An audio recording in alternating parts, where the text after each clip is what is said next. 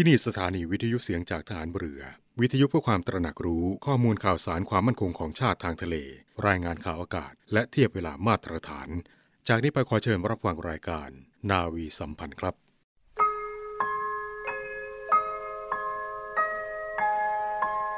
เราจะสืบสาร รักษาและต่อยอด และคลองแผ่นดินโดยธรรม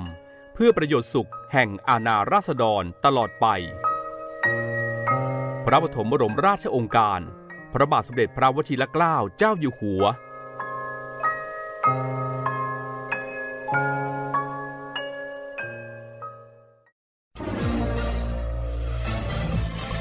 คุณกำลังฟังเสียงจากฐานเรือ ทุกความเคลื่อนไหวในทะเลฟ้าฝั่งรับฟังได้ที่นี่เสียงจากทหารเรือ กับช่วงเวลาของรายการนาวีสัมพันธ์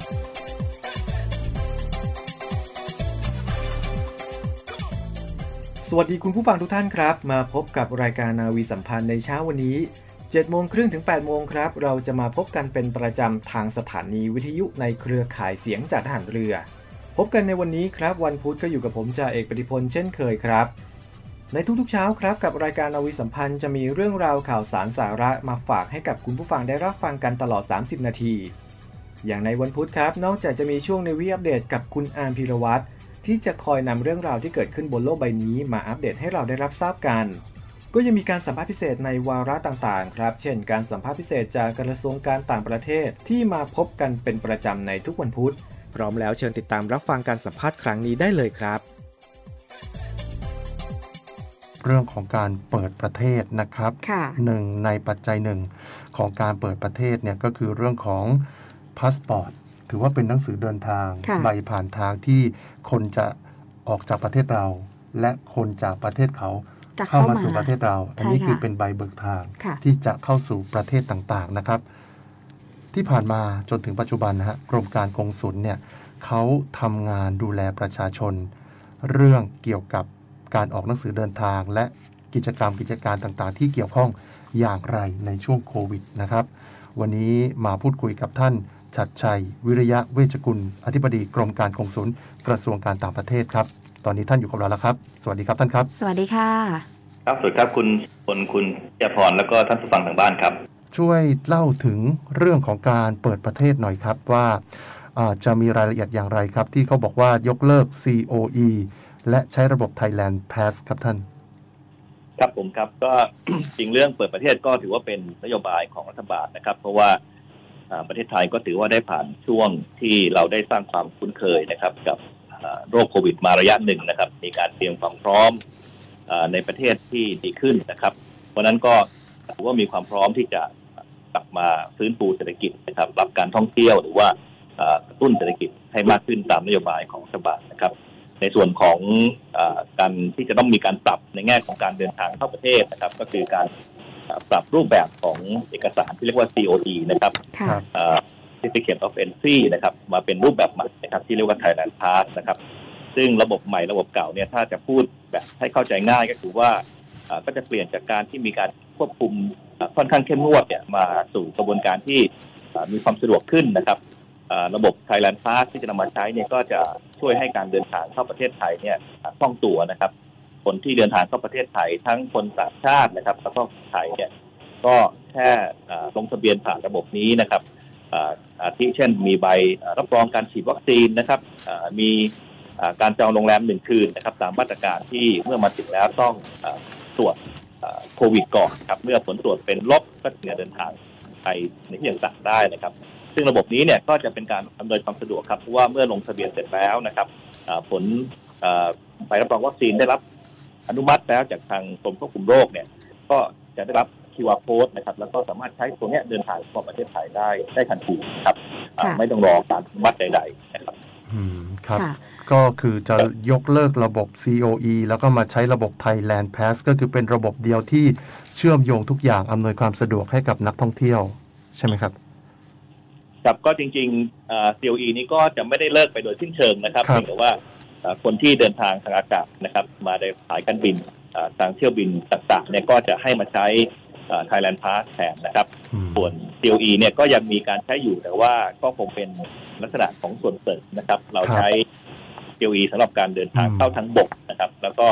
อาจจะเป็นเอ่อการเดินทางของหมู่คณะนะครับ ที่ที่อาจจะมาประชุมระหว่างประเทศนะครับ หรือว่า เอ่อมาแข่งขันกีฬาที่ต้องการอืมใช้เอ่อเอกสารที่เรียกว่ารวมกันเข้ามาเนี่ยก็จะอย่างอาจจะใช้ COE เนี่ยไปเป็นส่วนเสริมนะครับ แต่ว่าการเดินทางท่องเที่ยวเอ่อหรือว่าเดินทางปกติของรายบุคคลของแต่ละคนเนี่ยก็เอ่อตามความสะดวกเลยนะครับที่สามารถลงทะเบียนผ่านทางไทยแลนด์พาสได้ครับครับค่ะแพลตฟอร์มใหม่เนี่ยที่ชื่อว่า Thailand Pass เนี่ยนะครับ แบบนี้ทางหน่วยงานของเราเนี่ย ก็จะต้องมีการซักซ้อมทำความเข้าใจกับเอ่อ สถานเอกอัครราชทูตทั่วโลกใช่ไหมฮะ คือซักซ้อมความเข้าใจตรงนี้กันบ้างหรือยังฮะครับก็จริงๆเอ่อในส่วนThailand Pass เนี่ยก็เป็นความร่วมมือนะครับ ระหว่างทางกระทรวงต่างประเทศนะครับกับสพร.นะครับเอ่อสำนักงานเอ่อรัฐบาลอิเล็กทรอนิกส์เนี่ยนะครับเอ่อแล้วก็ในเมื่อเมื่อสักครู่ตอนเช้าเนี่ยก็มีการประชุมนะครับกับเจ้าหน้าที่กงสุลเอ่อทั่วโลกนะครับ ก็ก็จะมีการซักซ้อมกันนะครับอืมเอ่อเกี่ยวกับตัว ระบบใหม่นะครับ ว่าทำงานอย่างไรนะครับเผื่อว่าทางนักท่องเที่ยวหรือว่าคนต่างชาติเนี่ยได้จะต้องสอบถามเข้ามานะครับนอกจากนี้เนี่ยก็จะมีการทำข้อมูลประชาสัมพันธ์ครับในรูปของอินโฟกราฟิกครับที่จะให้เข้าใจได้ง่ายนะครับว่าในการเข้ามาลงทะเบียนในระบบนี้ต้องทำอย่างไรขั้นตอนหนึ่งสองสามสี่นะครับอันนี้ก็จะขึ้นอยู่ในเว็บไซต์ของกรมการกงสุลนะครับ w w w c o n s u l a g o t h นะครับแล้วก็ Facebook ของของกรมด้วยนะครับค่ะครับ นี่ก็คือระบบใหม่นะครับค่ะ Thailand Pass ซึ่งไม่จำเป็นที่จะต้องมีขั้นตอนอนุมัติจากสถานทูต สถานกงสุลใหญ่แบบ COE เหมือนเดิมแล้วใช่ไหมฮะ ก็คือต้องใช้ใช้ระบบใหม่นี้ได้เลยฮะ ใช่ไหมฮะแล้วก็จริงๆจะเริ่มวันที่หนึ่งครับครับอ่าเพราะว่าสำหรับคนที่ลงทะเบียนในช่วงนี้นะครับอ่าถ้าถ้าจะลงมาช่วงนี้ก็ยังลงผ่านระบบ COE ไปก่อนนะครับครับ ก็เมื่อลง COE แล้วเนี่ยก็ใช้เนี่ยเดินทางเข้ามาได้ครับ ไม่จำเป็นต้อง ไปลงทะเบียนใหม่นะครับครับค่ะอ่าก็ก็ก็เพื่อเป็นการให้ระบบสองระบบนี้เนี่ยสามารถเชื่อมต่อกันได้อย่างสมบูรณ์นะครับอ่าครับ เริ่มต้นหนึ่งพฤศจิกายนพฤศจิกายนนะครับ แล้วก็ตอนนี้ก็อยู่ระหว่างการซักซ้อมการลงทะเบียนทำความเข้าใจ แล้วก็อ่าดูดูระบบเรื่องนี้อยู่นะฮะค่ะ และในช่วงโควิดแบบนี้เนี่ยกรมการกงสุลค่ะ มีการปรับการให้บริการยังไงคะ เรานำนวัตกรรมอะไรมาช่วยใช้ในการบริการช่วงโควิดแบบนี้คะท่านคะแต่ จริงๆ เรื่องนวัตกรรมเนี่ยก็เป็นเป็นสิ่งที่ทางกรมการสุขเนี่ยให้ความสำคัญครับทั้งในแง่ของกับรูปแบบบริการนะครับ จะเห็นได้จากเรื่องหนังสือเดินทางที่เราใช้ระบบอิเล็กทรอนิกส์เนี่ยมาใช้เมื่อสิบกว่าปีที่แล้วนะครับเรามีระบบการจองคิวครับทางออนไลน์นะครับ ให้กับคนที่จะมารับบริการหนังสือเดินทางนะครับ รวมถึงการ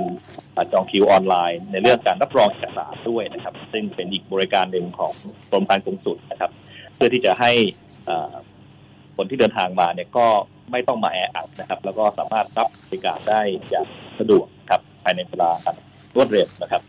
นอกจากนี้ก็มีเราจะมีระบบที่เรียกว่าเป็นเหมือน e o s นะครับ เครื่องทำหนังสือเดินทางด้วยตัวเองนะครับ ปัจจุบันนี้ เรามีเครื่องทดลองให้แล้วหนึ่งเครื่องนะครับ แล้วก็ภายในสิ้นปีนะครับ ก็จะมีเพิ่มเติมอีกสิบเครื่องนะครับ ที่จะมาติดตั้งนะครับในอ่าสำนักงานสาขานะครับครับปัจจุบันนี้เรามีเอ่อในกรุงเทพเนี่ยเรามีที่ทำหนังสือเดินทางอ่า8แห่งนะครับ แล้วก็มีสำนักงานหนังสือเดินทางที่ต่างจังหวัดอีก18จังหวัดนะครับ ก็เพื่อเป็นการสร้างอ่าความสะดวกให้กับอ่าประชาชนที่ที่จะต้องมาทำหนังสือเดินทางครับ ครับท่านครับขอความชัดเจนนิดนึงสำหรับคนไทยในประเทศเนี่ยที่จะไปทำพาสปอร์ตไปทำหนังสือเดินทางรับรองเอกสารตอนนี้สามารถไปทำได้หรือยังครับครับตอนนี้ก็ถือว่าเราได้กลับทางทางกรมก็เปิดบริการครบตามตามสมบูรณ์หมดแล้วนะครับ ในช่วงโควิดที่ผ่านมาช่วงที่มีการแพร่ระบาดอย่างเข้มข้นเนี่ยเราก็มีการปรับการบริการลงบ้างนะครับ เพื่อไม่ให้เกิดความแออัดนะครับ แต่ว่า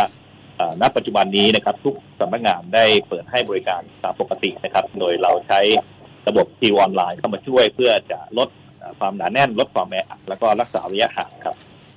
ค่ะท่านคะตอนนี้เนี่ยหลาย ๆ ประเทศรวมถึงบ้านเราเนี่ยเริ่มมีการผ่อนคลายมาตรการเรื่องของการเดินทางข้ามประเทศกันได้แล้วนะคะ ท่านมีอะไรจะฝากถึงคนไทยที่เขาวางแผนจะเดินทางไปต่างประเทศไหมคะ ครับจริงๆก็อันดับแรกเลย ผมคงต้องขอแนะนำว่าคงต้องตรวจสอบนะครับว่ามาตรการของแต่ละประเทศที่กำหนดนั้นนะครับมี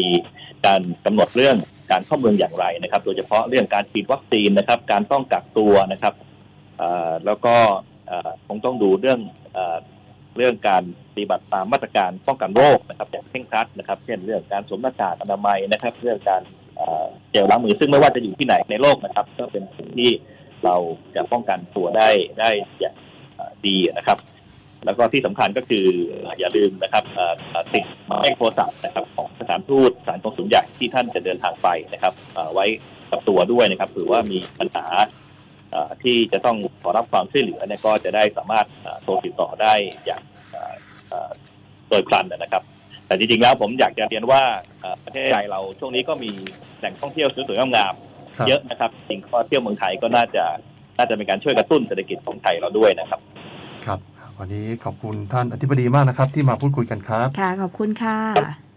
ครับ ขอบพระคุณครับ สวัสดีครับ สวัสดีค่ะ สวัสดีครับ 10 มาตรการพลเรือเอกสมประสงค์นินสมัยผู้บัญชาการทหารเรือ รองรับการเปิดประเทศ และการผ่อนคลายมาตรการโควิด -19 ของศูนย์บริหารสถานการณ์แพร่ระบาดของโรคติดเชื้อไวรัสโคโรนา 2019 1. กำหนดให้ทุกหน่วยเคร่งครัดมาตรการ D H M T T 2. การเดินทางไปต่างประเทศดำเนินการเท่าที่จำเป็น ยึดถือมาตรการของรัฐในแต่ละห่วงเวลาและมาตรการประหยัด 3. การประชุมยังคงใช้ระบบ VTC เป็นหลักหากมีการรวมกลุ่มให้ตรวจ ATK ทุกครั้ง 4. ปรับการเรียนการสอนเป็นที่โรงเรียน แต่ให้สามารถปรับเป็นออนไลน์ หากเกิดสถานการณ์ระบาดรุนแรง ให้อยู่ดุลยพินิษของหัวหน้าหน่วยขึ้นตรงกองทัพเรือ 5. หน่วยต่างๆ ปรับพื้นที่ให้มี CI รองรับผู้ติดเชื้อในหน่วย กับที่หน่วยดูแลรักษาจนหายดี โดยประสานกับกรมแพทย์ทหารเรือ 6. หน่วยเรือ หน่วยบกที่มีกำลังพลหนาแน่น ให้สุ่มตรวจ ATK โดยเฉพาะผู้ที่มีอาการเบื้องต้นของโควิด -19 หรือมีความเสี่ยงที่ติดเชื้อโควิด -19 7. การ Work from Home ยังคงดำเนินการให้อยู่ดุลยพินิษของหัวหน้าหน่วยขึ้นตรงกองทัพเรือ 8. กิจการสวัสดิการ อาคารรับรอง บ้านพักและสันทนาการอื่น ๆ ให้กำหนดมาตรการใช้บริการอย่างเคร่งครัด 9. เชิญชวนกำลังพลและครอบครัว ใช้บริการกิจการสวัสดิการกองทัพเรือ และสนับสนุนสถานบริการเอกชน เพื่อช่วยฟื้นฟูเศรษฐกิจของประเทศ 10. ให้ทุกหน่วยดำรงความพร้อมช่วยเหลือประชาชนในทุกโอกาสทั้งใน นอกเวลางานกับให้กรมแพทย์ทหารเรือ เตรียมความพร้อมหากมีการระบาดรุนแรง ทั้งนี้มาตรการต่างๆ ที่กำหนดข้างต้น ให้แต่ละหน่วยพิจารณา การปฏิบัติให้สอดคล้อง และเป็นไปตามประกาศ มาตรการของจังหวัดในพื้นที่ รวมใจพัก รักชาติ ราชศรัทธา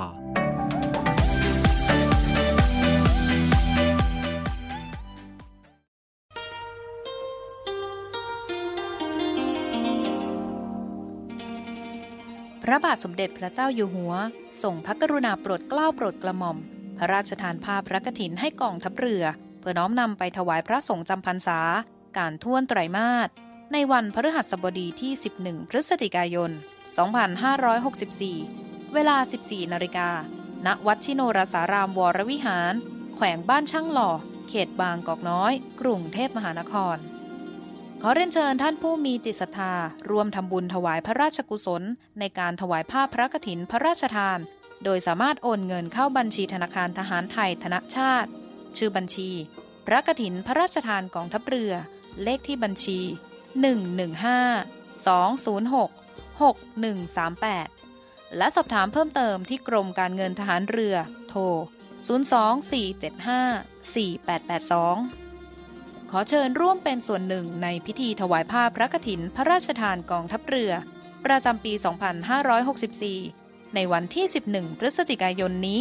ณ วัดชิโนรสารามวรวิหาร กรุงเทพมหานคร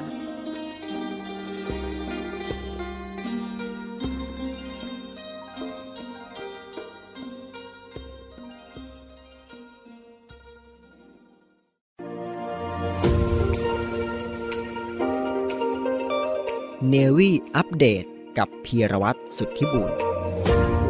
สวัสดีครับคุณผู้ฟังครับ อยู่กับผมเพียรวัตรสุทธิบูรณ์ครับ กลับมาอัปเดตกับข่าวสารเรื่องราวต่างๆ ที่น่าสนใจครับ วันนี้พาคุณผู้ฟังไปกันที่นิวซีแลนด์ครับ ซึ่งล่าสุดเองนิวซีแลนด์ก็ได้มียอดผู้ป่วยโควิด -19 เพิ่มสูงขึ้นอีก โดยจีนก็ได้มีการเตือนว่าอาจจะติดเชื้อในการล็อกดาวน์ของมองโกเลียใน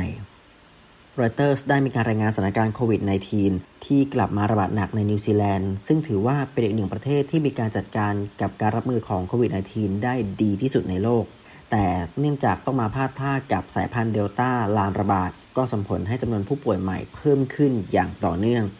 โดยกระทรวงสาธารณสุขก็ได้ระบุว่าพบผู้ติดเชื้อกว่า 111 คน โดยเป็นผู้ป่วยในประเทศ 109 คนและถือว่าเป็นจำนวนผู้ติดเชื้อภายในสูงสุด เป็นอันดับที่ 2 ของนิวซีแลนด์ นับตั้งแต่มีการระบาดของโควิด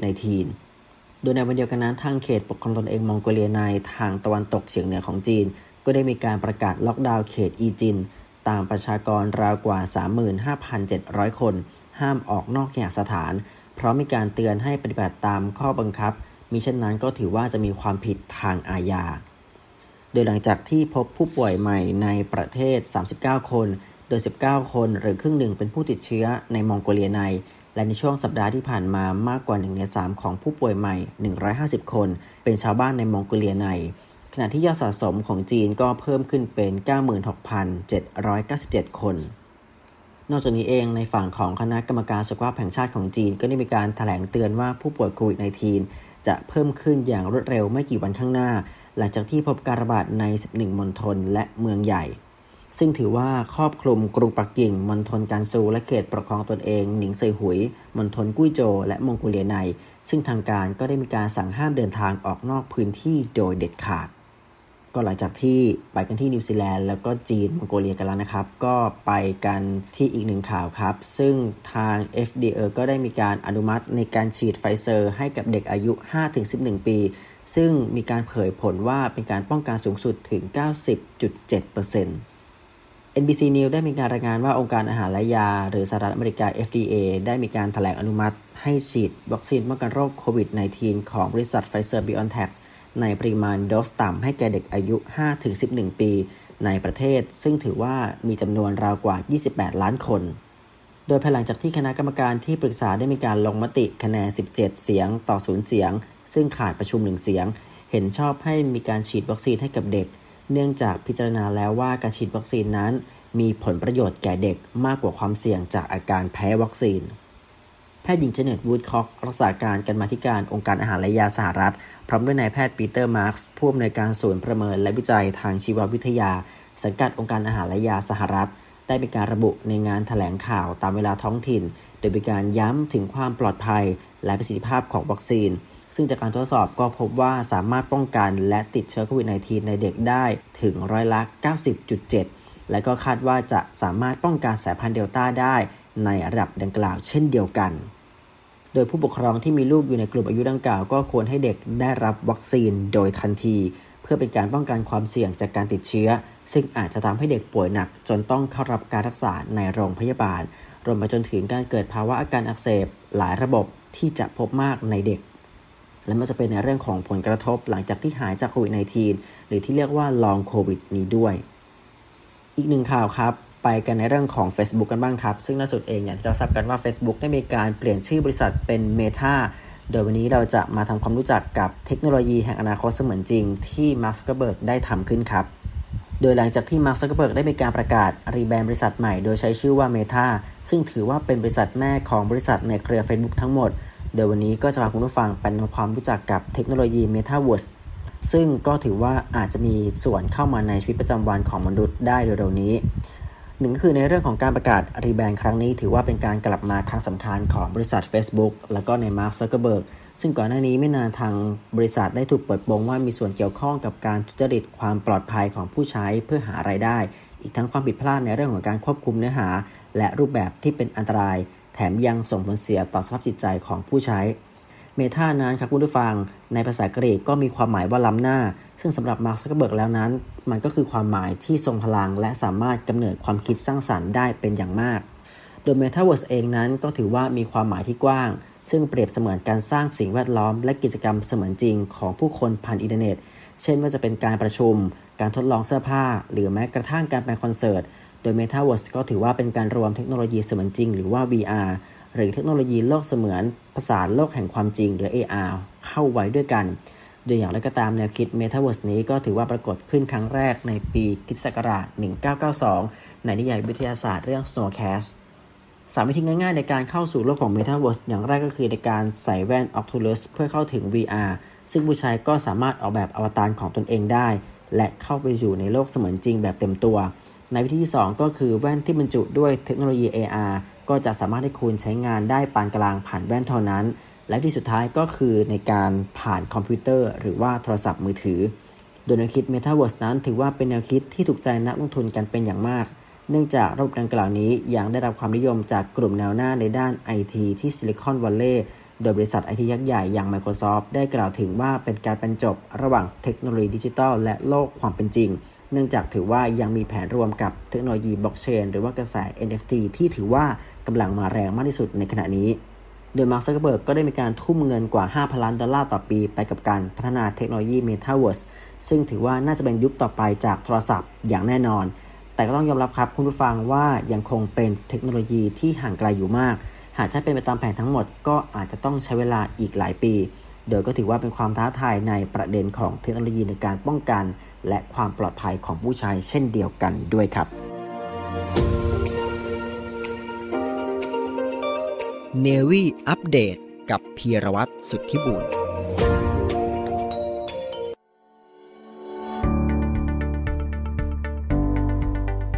ศูนย์ตอบโต้ภาวะฉุกเฉินโควิด -19 กองทัพเรือ วังนัน วังเดิม กำลังพล คนต้นแบบ New Normal 6 ขั้นตอนการล้างมืออย่างถูกวิธี ขั้นตอนที่ 1 ฟอกสบู่ด้านหน้าฝ่ามือ และง่ามนิ้วมือด้านหน้า ขั้นตอนที่ 2 ฟอกสบู่หลังฝ่ามือ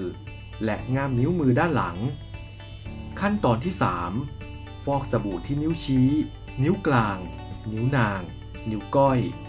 โดยกำรอบนิ้วแล้วหมุนวนไปจนถึงปลายนิ้ว ขั้นตอนที่ 4 ฟอกสบู่บริเวณฝ่ามือและปลายนิ้วมือ ถูวนประมาณ 3-4 รอบ ขั้นตอนที่ 5 ฟอกสบู่ที่นิ้วโป้งทั้งสองข้าง โดยกำรอบนิ้วโป้ง แล้วหมุนวนไปจนถึงปลายนิ้ว ขั้นตอนที่ 6 ถูรอบๆข้อมือทั้งสองข้าง โดยถูวนไปมาประมาณ 3-4 รอบ วังนั่น วังเดิมกำลังพลคนต้นแบบกำลังพลกองทัพเรือ รวมสู้ภัยโควิด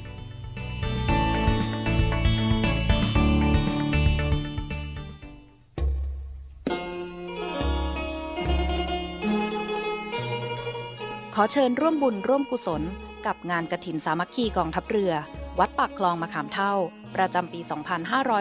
2564 กองทัพเรือร่วมกับจังหวัดชัยนาทราชสกุลอาภากร และคุณหญิงกอแก้วบุญยจินดากำหนดจัดทอดกระถินสามัคคีณวัดปากคลองมะขามเท่าอำเภอวัดสิงห์จังหวัดชัยนาทโดยในปีนี้กำหนดจัดในวันเสาร์ที่ 6 พฤศจิกายนสำหรับท่านผู้ที่มีจิตศรัทธาสามารถร่วมโอนเงินบริจาค ผ่านบัญชีธนาคารทหารไทยธนชาติ เลขที่บัญชี 115 213 4498 ชื่อบัญชีกระถินสามัคคีกองทัพเรือ วัดปากคลองมะขามเท่า หรือสอบถามรายละเอียดที่กรมการเงินทหารเรือ โทร 024755683 และ 024754882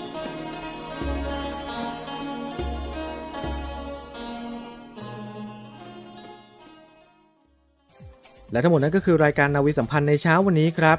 วันนี้หมดเวลาลงแล้วต้องลาคุณผู้ฟังไปก่อน แล้วพบกันใหม่กับรายการนาวีสัมพันธ์ในวันพรุ่งนี้สำหรับวันนี้สวัสดีครับ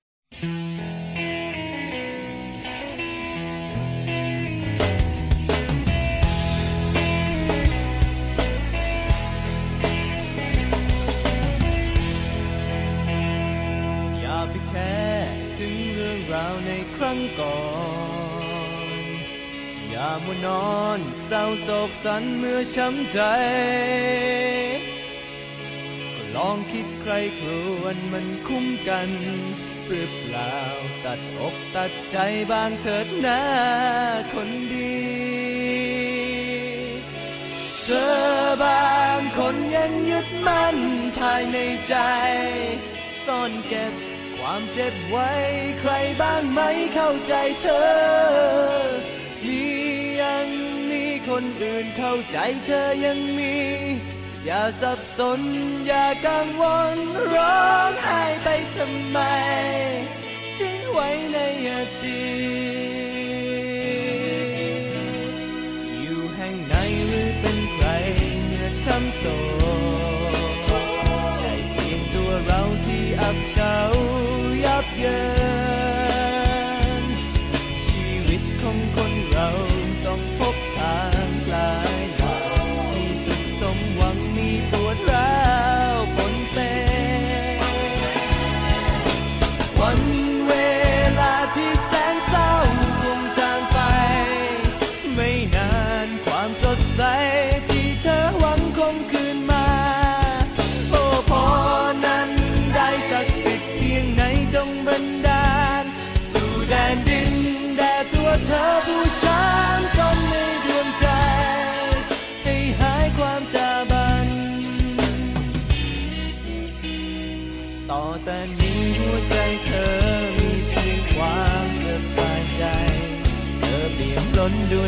alone